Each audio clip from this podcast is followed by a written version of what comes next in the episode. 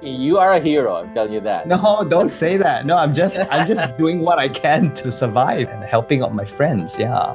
That's what heroes do. Hi everyone, it's great to be back for season two after taking a few weeks off. Welcome to Dear Future Grandkids. This is the show where we ask an interesting guest the big question What would you say to your future grandkids? I'm Jen in Singapore, that's Percy in the Philippines, and that's Ange in Hong Kong. How's everyone doing today? We are live on Facebook and live on YouTube. Thank you so much for your support. And we hope you'll keep us company in season two. I have fond memories about season one. I look back and I see the snippets that uh, are being posted, and it brings back so many memories like Rachel singing, the belly roll, and the eye roll. I, I wish I could forget the eye one.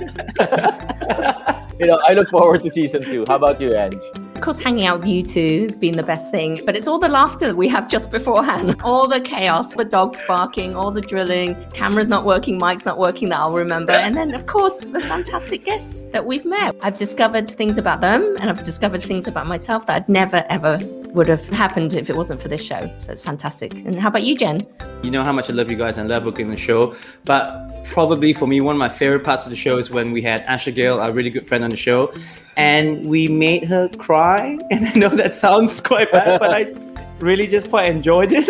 Let's kick off season two, where we will be building a video time capsule for one of Singapore's most loved and recognized entertainers. Officially known as Singapore Boy, he's a consummate performer director whose skills include singing, dancing, acting, piano playing, and stand up comedy. He's actively involved in theatre, television, film, and radio. He's trilingual, which means he's fluent in English and French, and he tries his best in Mandarin. Ladies and gentlemen, the one and only, I like to call him my good friend too, please welcome Hossan Leong. Hey! Oh my gosh! Three countries in one live stream. So exciting. I feel so important. So, Hossan, you've been there, you've done that, you continue to be there, do it. In three words, how would you describe yourself? Creative, impulsive, and fun. I hope. I would go along with that. And where were you born? In Singapore. Was it Jurong Hospital? No, I can't remember now. I don't think I was there when I was born. I mean, you know, before I realized I was born. What's that? My question is, what do you want to be when you grew up? Actually, you know what? I had four ambitions. I wanted to be either a lawyer, a teacher, a journalist, and funnily enough, an actor. yeah. Back then in Singapore, you had to get good results for your second language. For me, it was Mandarin, right? In order to go to university, I flunked it four times. I had Fs all my life for, for Chinese. So I couldn't become a lawyer, nor a journalist, not a teacher. So I became an entertainer. And it all worked out. And Yeah, and now I teach. I have played a lawyer. I write. it's funny how life kind of like looks after you. It all works out in the end. Where did you go to school, Hossan? I went to this school called ACS in Singapore, uh, Anglo Chinese school. It was an all boys school. It was one of those schools, right, that whenever you go out and you meet other boys, other people, you can go, You're an ACS boy, right? It's those kind of schools. I know you've done a lot of jobs before, but what's the worst job you ever had? I was invited to do stand up comedy for a company. This is very early on in my career. And it was an open air buffet dinner styled event. They introduced me, half an hour stand up comedy. Of course, do you think anyone was listening? No. and then the client didn't want to pay. They said I wasn't funny. I'm like, you guys were not even listening. You were going to get food. And this, the same jokes I did for my sellout shows. You know what I mean? So for budding freelancers out there, be careful. Make sure you get your 50% deposit. Can't believe it. it was a bank, by the way. So that's the worst job. What would you say is the best job you ever had? I have so many good memories of so many jobs from theater to TV shows to film. I had the opportunity to travel, and I really can't put a finger on which one was the best. Every time I do a job, it's so dear and precious to me because as entertainers, it's it's hard, especially so now. I try to treat each job as the most special one every time I get one. And finally, tell us about your latest project, The Curious Case of the Missing Peranakan Treasure. Just give us a, a nice little setup. I'm very proud of this project because I think it's the first virtual interactive play. And it's a who done it. It's a mystery set in Raffles Hotel Singapore. And initially, I wanted it to be a murder mystery, but I know the hotel said no because it's a hotel. So it became hmm. a burglary. yeah. And I wanted to make it non-linear. So when you click on this link, and it's virtual, so anyone in the world can play this game and watch this show. You're given a map of the Raffles Hotel. You click on locations on this map, and scenes unfold. And you got to take notes because it, the red herrings and the characters are there and they're telling the story of how this thing got stolen in the hotel. It's like an Agatha Christie movie, but cut up and shifted around. Yeah. And then you get to scroll, pan, zoom on your computer. So it's very interactive. You click on glowing objects on the scene and it flashes you back into the past. And at the end, all six suspects will be lined up before you, and you just choose one, you click and then it'll be revealed. And if you choose the correct one, you get a chance to spend one night at the presidential suite at Raffles Hotel, Singapore. Not bad, oh. right? I'm entering. Yeah, three Well- rooms for the three of us. Thank you. Actually, you can, that the presidential suite, you can all stay very, very big. Yeah. very big. In there. We yeah. Look, we have a trailer and it's super cool. So let's take a look at this trailer. This is our historian, Mr. Charles Ching. He's invited some distinguished old friends of his for the grand opening of our exhibition, Treasures of the Straits. The crown jewel of the exhibition has gone missing, and you think I did it? There are many different reasons why one would be a thief. Between distinguished guests and my trusted colleagues, I wouldn't know where to start. That's why we're hoping someone of your caliber would be able to recover our treasure discreetly. Thank you for helping us with this rather curious and unfortunate case. The Curious Case of the Missing Peranakan Treasure, a virtual interactive whodunit. Get your tickets now. Yay! Wow.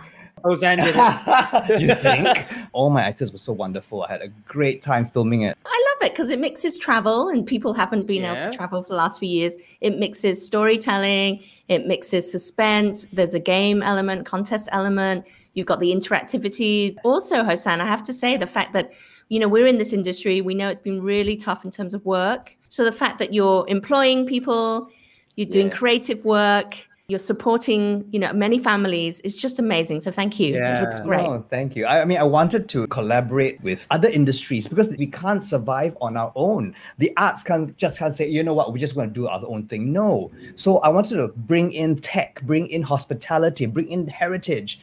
From here, I want to springboard into other places and other venues and and try mm. using new tech, you know, AR, XR, whatever R they have nowadays, and see what happens. Well done indeed. Now, Thank. Hazan, talking about sort of looking around and interacting with an environment. Now, you know, on Dear Future Grandkids, we have no shame. and I know you're not at home right now. I know you're working in your office, but that's not going to stop us. So I wonder if you could show us around a little bit. Give us a little bit of tour of your glamorous life Oh of a director, God. actor, and entertainer. Okay, I just have to tell everyone now that my office is a mess. Okay, it's lit- it's a literal storeroom, rehearsal space, working space. We even have a recording studio for voiceovers and stuff. Come, follow uncle. I work in a really nice building, an old building called Golden Mile. My piano is here. Wow, you really set up. If anything happens, we go into major lockdown. I can be holed up here very, very happily, except the toilet outside is public and it's very smelly. Are there two items there in your office that mean something to you? This is a photo of my mom, my dad, and me. And this was taken after I did this musical called A French Kiss. My folks took a while to accept what I do. Oh, what does your son do? Uh, he's just some actor, you know? He'll get a real job one day, kind of thing. So it took a while for them to be proud of me and what I do.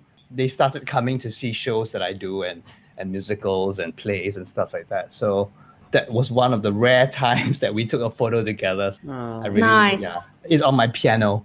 Be Right back. I love this. This this is the most interactive we've ever been. Sending Yeah. our guests out to pick up items and coming Oh, back. wow. Oh, Oh, wow. I always do stand-up comedy. This is my first show that I played the piano and kind of cabaret-ish. And it uh-huh. was it was in 2008. Can you imagine? It was called Seriously Hosanna. I played songs from my favorite composers and musicians like Billy Joel, Elton John, Barry Manilow. All the millennials have no idea who we're talking about. Wow. So this, this was a poster that the Esplanade here in Singapore um, did for me. Hossan, we're going to switch tones a little bit now. We want to hear Okay. about your family. What were your family like growing up? I think I had a pretty normal childhood. My little brother is now a father. He presents the program Money Mind on Channel News Asia 938 on radio. We used to always go up to Malaysia. I mean, you know, that's all we could afford, driving up in a convoy with all our cousins and uncles and aunties. And that was our school holiday trips that we used to make all the time.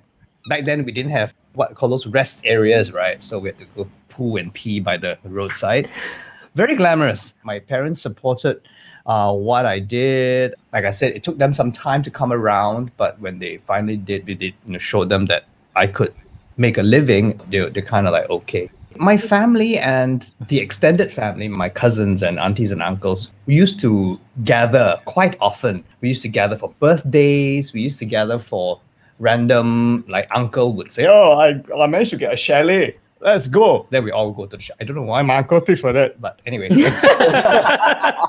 I guess that's the uncle voice. And then we would go and, and we would have a weekend away. And my dad had a big influence because my dad was always so fun. All my cousins would go, Uncle mm. Vincent, Uncle Vincent. And you know, he'll wrestle with them. He'll tell silly jokes. He'll jump on the stage, grab a mic and sing songs. I'm a chip off the old block, really, and I'm very proud of my dad. He's amazing bringing us up. And he was a factory worker. My mom did a lot of other jobs, and she was a florist. I was actually wondering where you got it from. You became an actor, you became a performer, but really that comes from somebody in the family. My grandmother, my mother's side, apparently was a Cantonese opera singer from Ipoh. And I Oh, didn't know that. Yeah. Wow. And, and one of my aunts from Ipoh was a dancer back in the day, a grand aunt. And she left for London to become a dancer on West End. She ended up marrying Yul Brynner. Can you imagine? No. Really? Yeah, From yeah, the King back- and I? It's in your DNA. What have you learned from your parents, I guess? You know, so there's some things that you do when you're growing up that you're not really proud of, but parents will always kind of accept you for who you are. And that's something I really, really am very grateful for. Because in this industry, it's just so crazy, right? I mean, one minute you're up, one minute you're down. And mental health can be an issue as well to a lot of entertainers. But I think my family has kept me very grounded.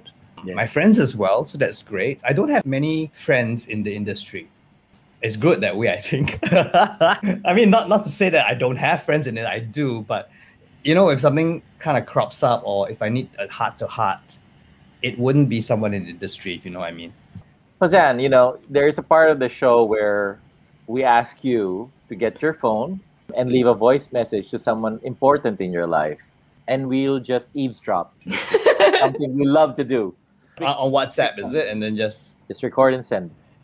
hey, it's me, just to say thank you for always being there when I call, text, message, scream for help. and always being logical because okay you might think this is really really weird right but uh, okay thanks bye Oh, you were so awkward. Do you not do calls like that or leave messages like that or no no? i don't because growing up my family wasn't very vocal or even physical or Yeah. you know typical lah being you know uh, asian family is like oh you know you can always do better but so growing up it was very hard to even get praise out of my parents not that it's it's had an impact on my life because now that you know come to a point where you go i have nothing to prove anymore you know i'm just doing my thing as long as i make people happy i don't hurt anyone that's fine but i guess saying that to whoever i said it to because i'm not supposed to tell you was easier because this person has always stood up for me and helped me through a lot of things yeah.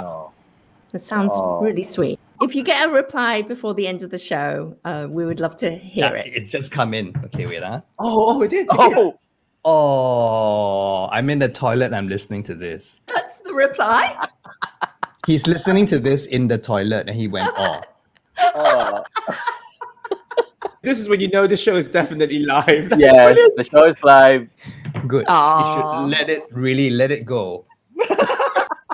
In every way. Okay, that was the first time that we actually got a, a reaction. Yeah. And and we got it from the toilet. I'm gonna hear no end of it, okay? Oh, Jose. One of the reasons why you couldn't go to university or pursue one of your dreams, becoming a lawyer, because of uh, just you know not doing well in Chinese, which is really unfair. Was that part of the reason why you decided to have a career in entertainment? Well, I literally got kicked out of A levels. My dad said you should go and learn a trade, learn a skill, make yourself useful. So back in the 90s, there was three institutions that the government here in Singapore worked with three governments. So we had the French Singapore Institute, we had the German Singapore Institute, and we had the Japan Singapore Technological Institute. So these three countries had put in money to these institutes to train Singaporeans to, you know, work in the, their companies that they have set up in Singapore. So I got accepted into the French Singapore Institute to study electronics, ladies and gentlemen. I know it was the hardest four years of my life. Well, it was supposed to be three, lah. Let's put it that way. I, I had to do four because I, I almost blew up the lab one day. It was crazy because I came from a completely arts background, right? Yeah. And then suddenly I'm thrown into this room. People going like, oh, Laplace formula, Faraday's law, oh, electricity, go this, go where. I'm like, what's going on? I just turn on the switch and there's light. I don't need to know why. And then we had to write computer programs, write software, code. And back in the day, the computer room was literally the size of a small apartment. I hated it. I hated it. But the good thing that came out of it was I studied French because I had to, because everything, all the manuals and instructions were in French. I got three diplomas in French, in scientific and technical French, business French, and French French. I took that language and the culture and, and how what I loved about it. And when I finally became an actor and entertainer, I used it to help build bridges between Singapore and France in terms of culture. How different yet similar we are. But how I got into entertainment was actually by chance. I was in the army, and then the doctor that that would run the camp, you know, I would always jump up on stage like my dad, take the mic, host the program, and he would say, "Hey, you know what? I think you should be on stage." My fiance, who's now his wife, uh, is an actress at this. There's a company called The Necessary Stage. You should go see them. so in 1993, I went to audition for a play. And they said, okay, we've got a really small role for you. You want to do? I said, yeah. That was how I started in '93. so I never looked back. Wow. Never went into electronics. I realized, like I said, how life looks after you. I'm not afraid of tech. I know how to connect things without blowing up things. I do my own lights. I do my own sound. So people ask me about career advice, right? Never knock what you study and what you learn along the way because you never know when you might use it. And now I look back and I go, wow, I'm glad I did that, even though I hated it. Can't say much about my Chinese, but anyway, yeah. TV came along um, from stage to TV and then radio for 12 years of my life. I did the morning show from 6 a.m. to 10 a.m. You know, Those when you're days. young, yeah, when you're young, you just do it all right. After 10 o'clock, Yeah. you rush for rehearsals and then at night you perform and then you go to sleep and wake up at 4 to go to work again. It's like, Yeah. What would you say has been the biggest challenge for you in your career? I think the biggest challenge so far is to remain relevant. It's so hard to keep yourself in the forefront of people's imagination and mind when someone goes, Oh, I need an actor. Oh, I need a host. Oh, I need a comedian. Who comes to mind, you see? That's why I have to keep doing stuff on social media because there's a whole different generation now who will hire me. It's getting harder and harder. So, therefore, I'm trying to see how I can uh, work on the career part of it to make it more holistic. So if someone hires me and says, "Oh, you know, we, we need ideas," I go, "Oh yeah, sure. Can I creative consult for you?" And I have X, Y, Z, A, B, C who can do the job. And then you start creating this ecosystem of people who can do the work and do it well so that your reputation doesn't go down the drain. That's what I am trying to do right now. You know, in the meantime, trying to save money because no retirement fund.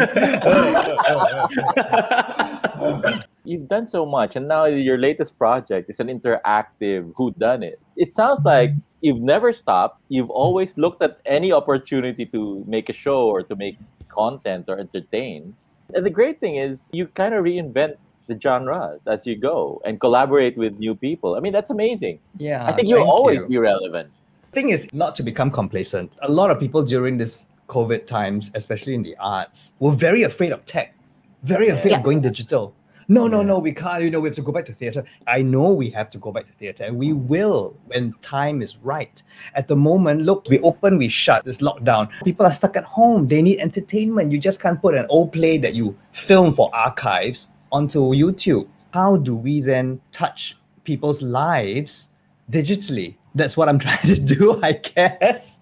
you know a lot of my friends in in live events see it your way it's the same way for us in film and television during the start of this pandemic everybody went oh, when do we go back to the way it Mm. was and i'm thinking no we just have to deal with the way it is right Absolutely. Last year was when everyone was doing Zoom plays, oh, singing and in little squares of 525,000 souls. you know, Percy, you knew about that, right? Yeah. But that was last year. We can't keep doing that anymore. Doing that. Yeah, we got to go one level above now instead of doing all that. We're still searching, still creating. Ideas are free, but getting the money to actually put this into motion is not easy because I don't have money. I, I can't afford to do this. And so begging for money has been it's a new skill that I'm trying to pick up. Um, and it's not pointless. No. on a personal level what gets you going in the morning mentally it's to create something. I have set myself tasks so that there is something to go to. That's why i have this office. And also three cups of coffee gets me going i think life is exciting. It's scary but if you take that fear like what i did the whole curious case of the Missing Peranakan treasure came about from fear. Because after i finished doing a huge show last year for national day i went oh dear i'm jobless. So from that oh no i've got nothing to do I created this, you see. So it's important to embrace the fear and the uncertainty and turn it into something creative rather than let it overwhelm you and then you feel powerless and helpless to carry on. you, are a hero i'm telling you that No, don't say that. No, I'm just I'm just doing what I can to to survive and helping out my friends. Yeah. That's what heroes do. From the moment you wake up, your day is so packed because you just pack it with so many things that you feel that you need to do. But what is it that you wish you could make more time for?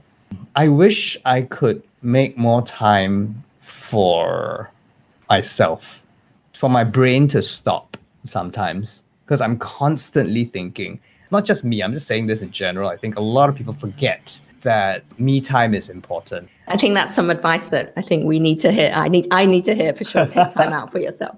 Um, So thank you for the reminder. So Hossan, it's a very reflective show that we have. Obviously, we're talking about legacy in the future. How would you like to be remembered? What would you like your legacy to be? That I made people happy. Oh, that's so sweet. I had an epiphany in mid middle of my career because I was doing a lot of stand up comedy. I'm not a natural stand up comedian. I'm an actor. So my first stand up comedy show was basically two hours worth of script that I memorized and I played a version of myself on stage. And then people started hiring me for gigs, for company D and D's, for dinners, and so I started doing that. And then I realized that there's a different kettle of fish because the audience is not there to watch me; they're there for dinner, and you're just hired to entertain. People are not listening, and then I got really bitter in the middle of my career, about in uh, early 2000s. And then my comedies had this really angry tone to it. It started getting very bitter because it's soul destroying to tell jokes and no one's listening or laughing or then I had a friend, good friends, you know, know how to bring you down to earth. He said, if you're not happy doing what you're doing, stop because it's coming across in your comedy. That woke me up. I asked myself, why? Why am I in this industry? Why am I doing comedy? Why am I on stage even? And I realized that deep down, I just wanted to make people laugh. I wanted people to be happy. So every time I go on stage and I see two people are looking at me and smiling, or one person's laughing, I just concentrate all my energy on that person. And I know I made someone's day or night. A smile maker. That's really beautiful. With that in mind, what advice do you think your 80 year old self would give the you today? Don't be so hard on myself because You're even hard on yourself now? I need to do things and achieve things. I'm not so bad now. Previously, I would be a grabber. Whatever job that came my way, I would take it. Um, I've learned to say no. I think your eight-year-old self can also tell the three of us that. Not saying no to gigs. yeah, it's because you always worry about what if you don't take this gig now means no money, you know, etc. etc. How much money do do we need to live anyway? Great advice. Thanks, Ozan. You know what? We're so happy that you spent time with us today to create this video time capsule. Unfortunately, we're about to close the show and you're about to close the lid on this time capsule and you get to leave a message. What do you want to say to your future grandkids? Dear future grandkids, live life, have fun, be real, because there's lots to experience, lots to enjoy, lots to be happy for. I think it's important to treasure the moments that you have. Hossan, thank you very much for being a wonderful guest. Yeah, all the best for the rest of the season, and, and I hope one day we can all really meet up in person. Have a real nice, like, real talk show. We would love that. If you guys have anything you want me to help with, anything, just let us know. Just a shout out. You know, I mean, No, and I'm just asking about you know a clue for for the mystery. she really wants that presidential suite. You just gave no, her a can you imagine if you guess correctly, Percy and Ange, your three week quarantine in Singapore could be in the presidential suite. Wow, It could imagine be. that. It could be. Wow. Funnily enough, I'm heading to the Raffles now. Like it's a wrap up thing for my cast today. So what you put together is amazing. Yeah. Thank you. Yes. Thank you. Thanks, Yeah. thanks for giving me a, uh, a platform to talk about it because it's hard to get the word out there because people don't understand what it's about. They think, oh, is it a movie? No, is, is it a game? No, it's not. Because it's a new genre, it's so hard to explain. Yeah, you're a trailblazer. It's hard to go first sometimes. It really is. But you open the door for others to follow. And I think that's a really important legacy. Before we wrap, I'd like to say thanks to our viewers who've been joining Yeah. us. You've said such nice things. There's Daniel Fang who said Hossan Facebook, is it? on Facebook, and Marlon Oh. Said welcome back to us, and that this pandemic forced people to be more creative and more innovative. Thank you everybody who watched. On that note, uh, what a great start to season two. And thank you all for watching Dear Future Grandkids. I'm Jen, that's Percy, that's Ange. And thank you once again to our wonderful guest, Hossan Leong. Thank you to Thank all. you. See you next week. Take care. Bye bye. Bye.